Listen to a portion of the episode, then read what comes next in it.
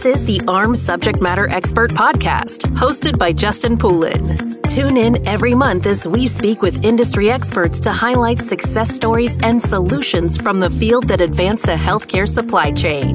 And now, Justin Poulin with this month's expert. This is Justin Poulin from Power Supply live here at AHRMM 23 in Orlando. We are speaking with Dylan Hansen, Manager of Materials Management at Cobre Valley Regional Medical Center. And Dylan, you and I got connected through Mike ahead of the event, and you've got a success story that you want to share with us about a project that you've been working on related to quality. And you're going to tell us about, and I may be saying this incorrectly right now, but is it a Kamishibai board? Did I say that correctly? Yes. Yes, you did. Excellent. All right. Well, welcome to the AHRMM podcast, and I hope you're having a really great time at the event. Oh, yeah. No, this is fantastic. I've only been to two conferences, so this is my second, but it's my first AHRMM conference. The first one I went to was a Vizient conference, and so far I'm really liking this layout a little bit more than the Vizient conference. Yeah, this is really engaging. And I know that they've done a lot with like panel discussions. And I also think you work in a very unique setting. You work in a small critical access hospital. And so, you know, sometimes, you know, it depends on that level of acuity, how much the content relates to you directly. And so I wondered maybe you could tell us all a little bit about what it's like being a director at a small critical access hospital. Of course, yeah. So it's a 25 bed critical access hospital.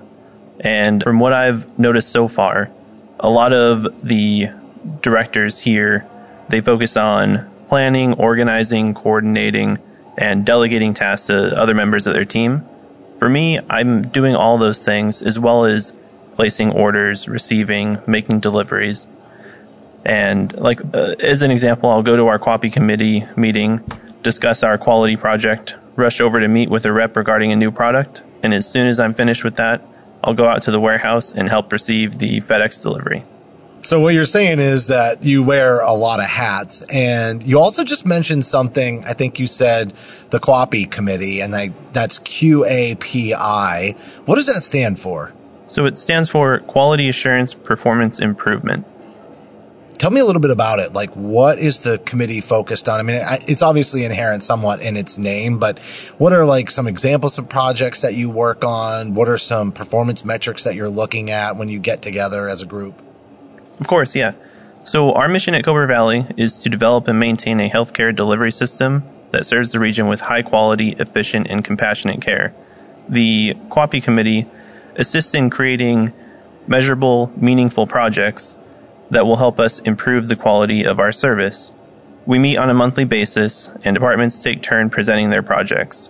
One of the projects that we worked on in the past is ensuring that the supplies in the hospital are not expired. We all know that's a critical component of materials management. So we perform random checks within the storeroom as well as the supply rooms that we service. But additionally, the staff on each unit will provide materials management a form indicating 20 random supply checks were performed. We wanted to expand on that, so we implemented the Kamishibai board, and that helped us create a visual for the staff in my department that tracks their performance during the quarter. So give me a visual of how this Kamishi Kamishibai board helps you visualize because obviously this is audio only so we're a little limited. I, you could probably throw up a slide to make it really apparent but can you describe what this board looks like and how it sort of engages people who didn't necessarily create the board? Or I, I'm imagining to some level what is being shown visually is most important to you and your team. Of course yes.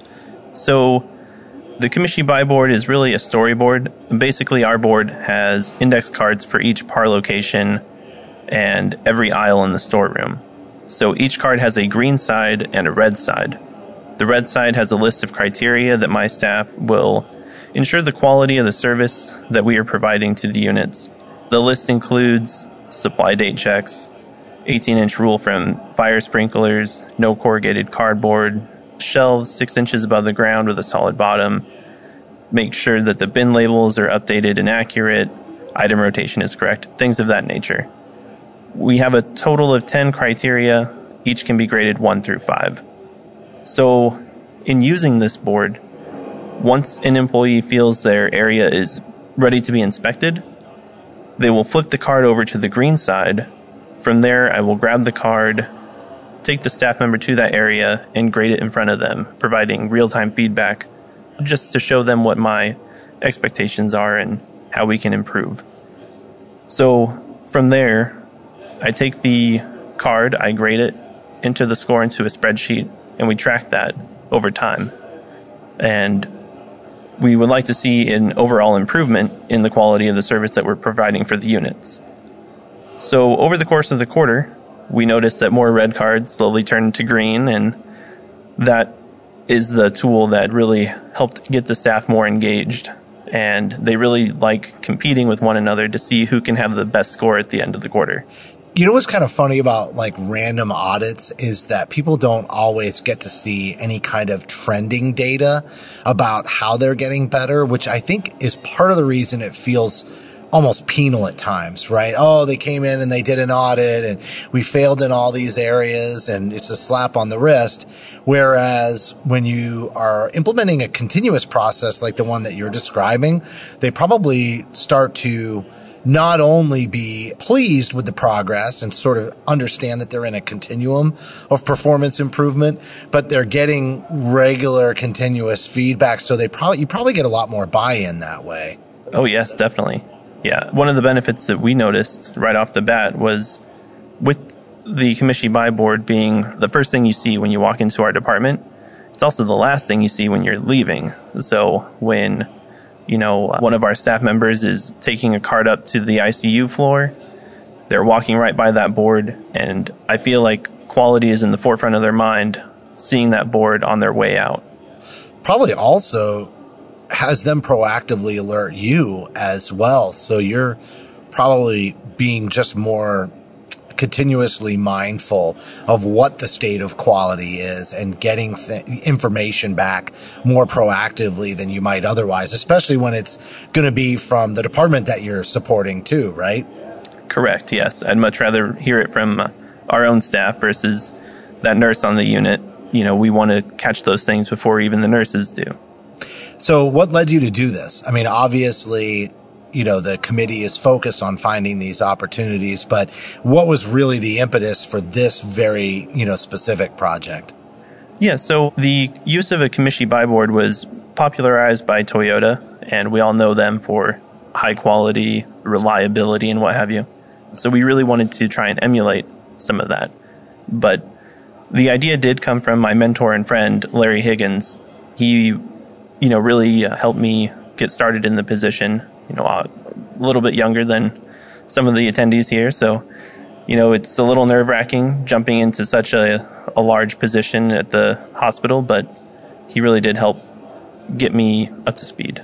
Yeah, it probably gave you some confidence because you knew you had a resource that you could go to when you had questions. I mean, you obviously, if you're going to engage in a project, you want it to be successful, but if you've never done it before, and so you never know what kind of curveballs are going to be you know, thrown at you throughout the project and not having any experience with it before, you know, it's that anticipation, uh, that sometimes can cause pause.